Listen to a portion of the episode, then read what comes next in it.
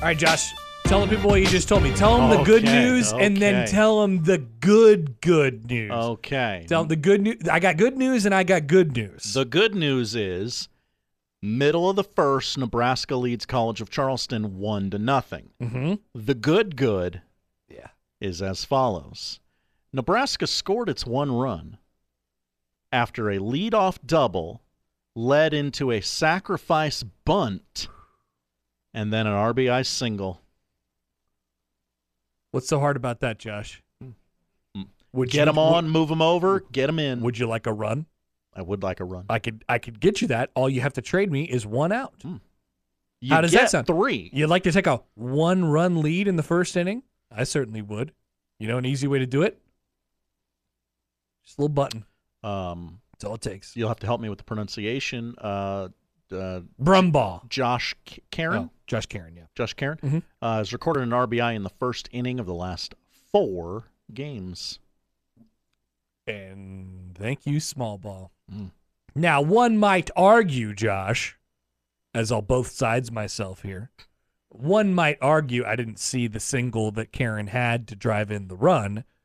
One might argue that the runner may have scored from second Um, on the at- single watch- anyway.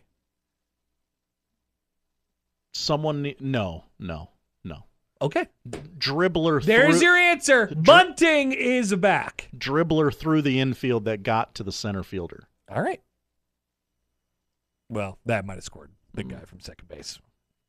Doesn't matter. Bunts are good. Sorry. Yeah.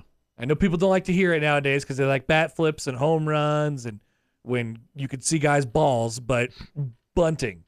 That's still where baseball is. We like dongs and balls. No.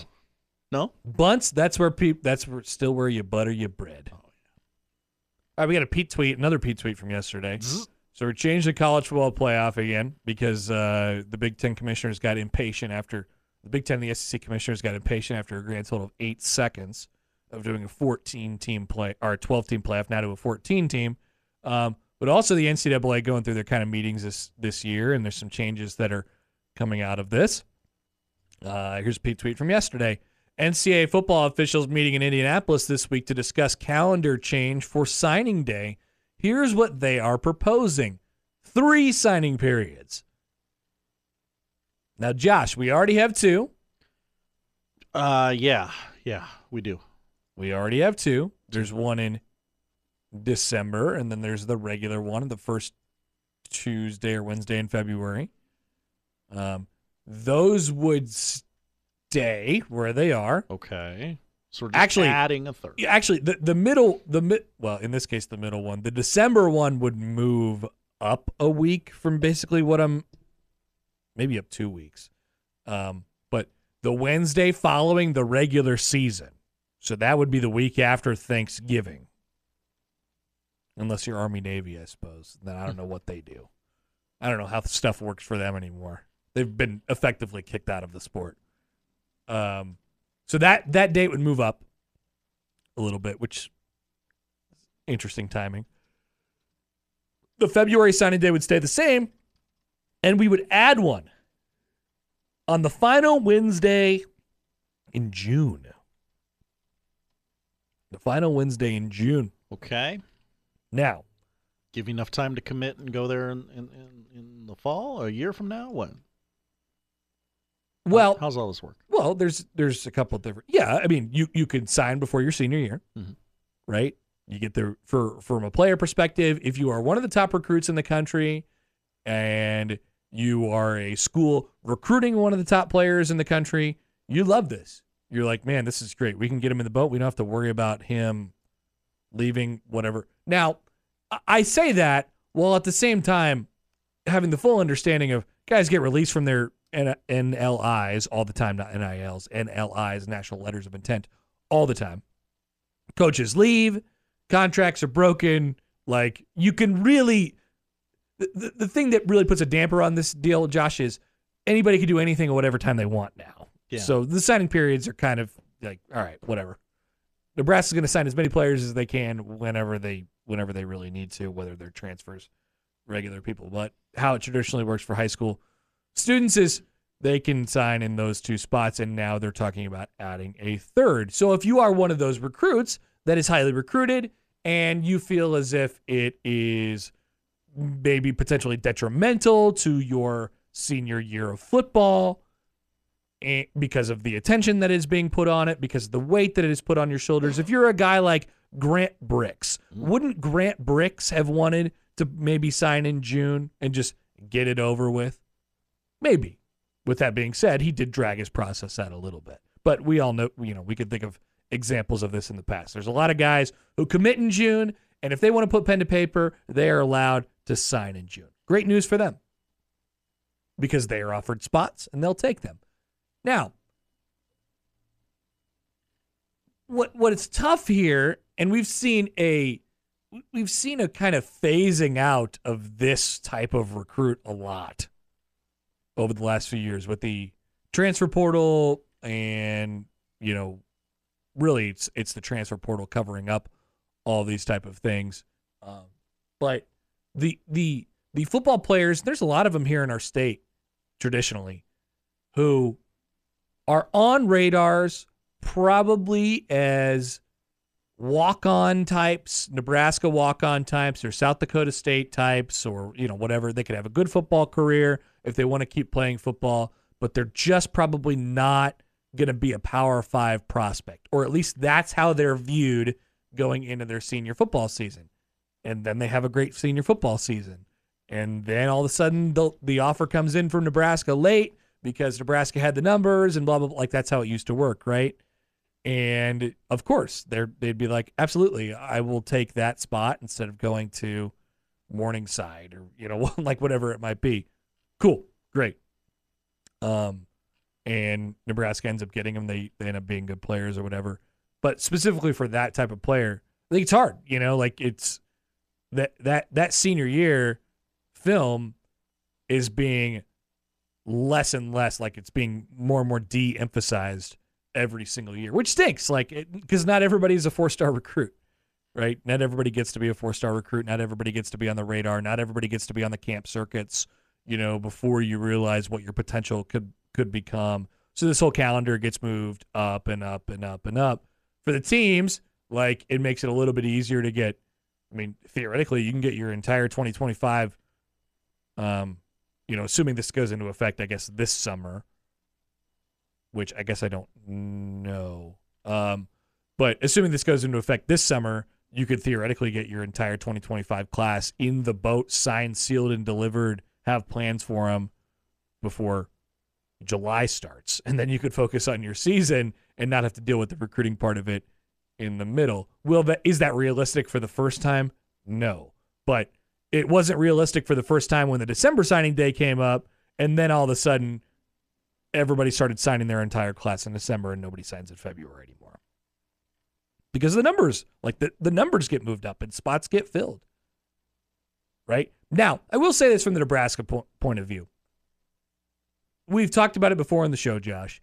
They are, as far as the local guys that I was just talking about, the senior film guys, Nebraska is super confident in their evaluation and they under this current staff they have great connections with the local high schools. So if there's a guy who they think is going to be an offer guy they'll just pull the trigger and offer right?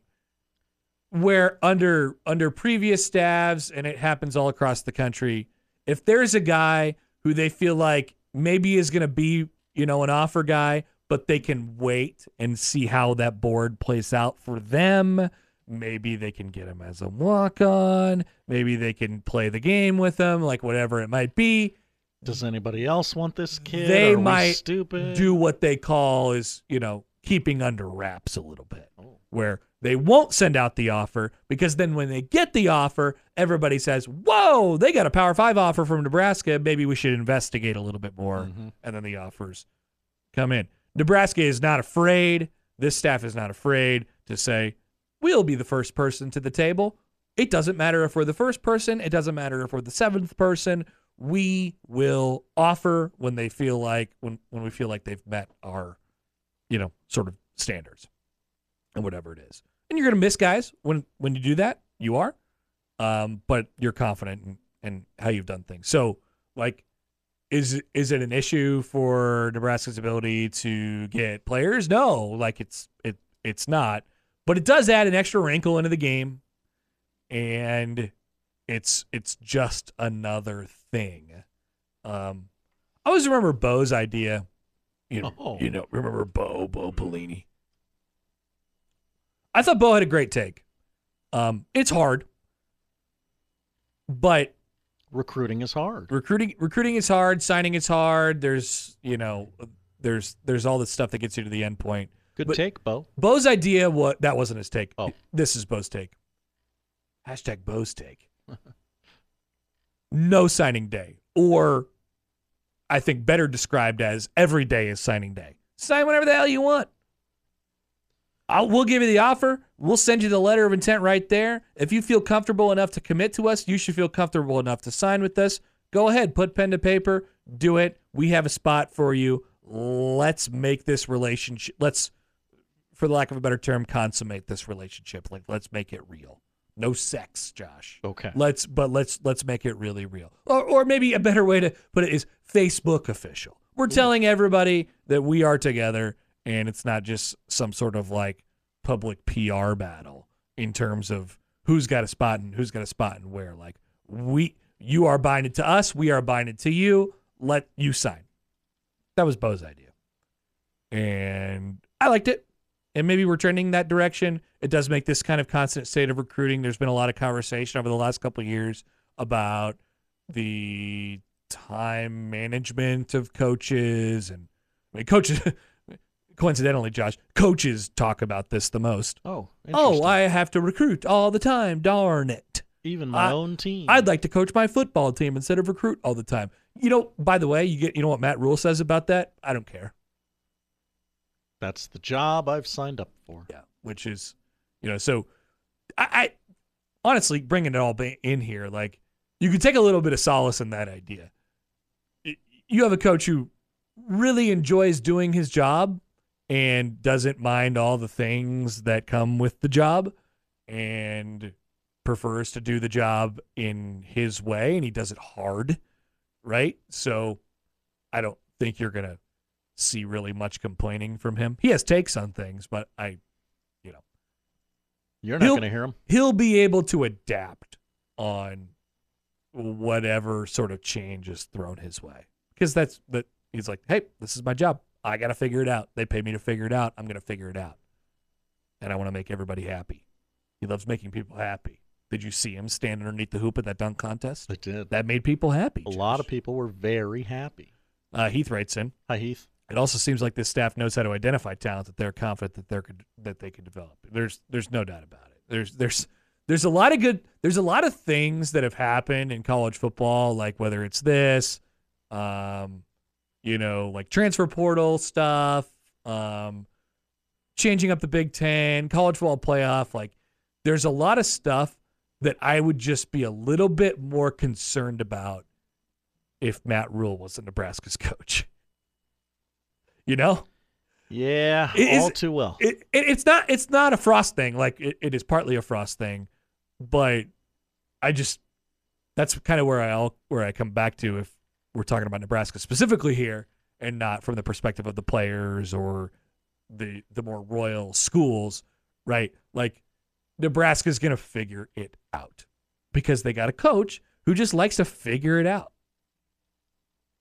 Might, maybe it takes a minute but I think they're going to figure it out. And for the record, I think they're going to figure out the winning part too. But that's a different conversation for a different day. we'll have that conversation a lot, Many, many times. many times. Many times. All right, uh, quick time out here. We will come back. We'll tell you about what's going on in the life of Shohei Ohtani. It may surprise you. Um, Baseball. that's right. And also what's on, going on in the life of Tyler Kolek. Next on 1620 The Zone.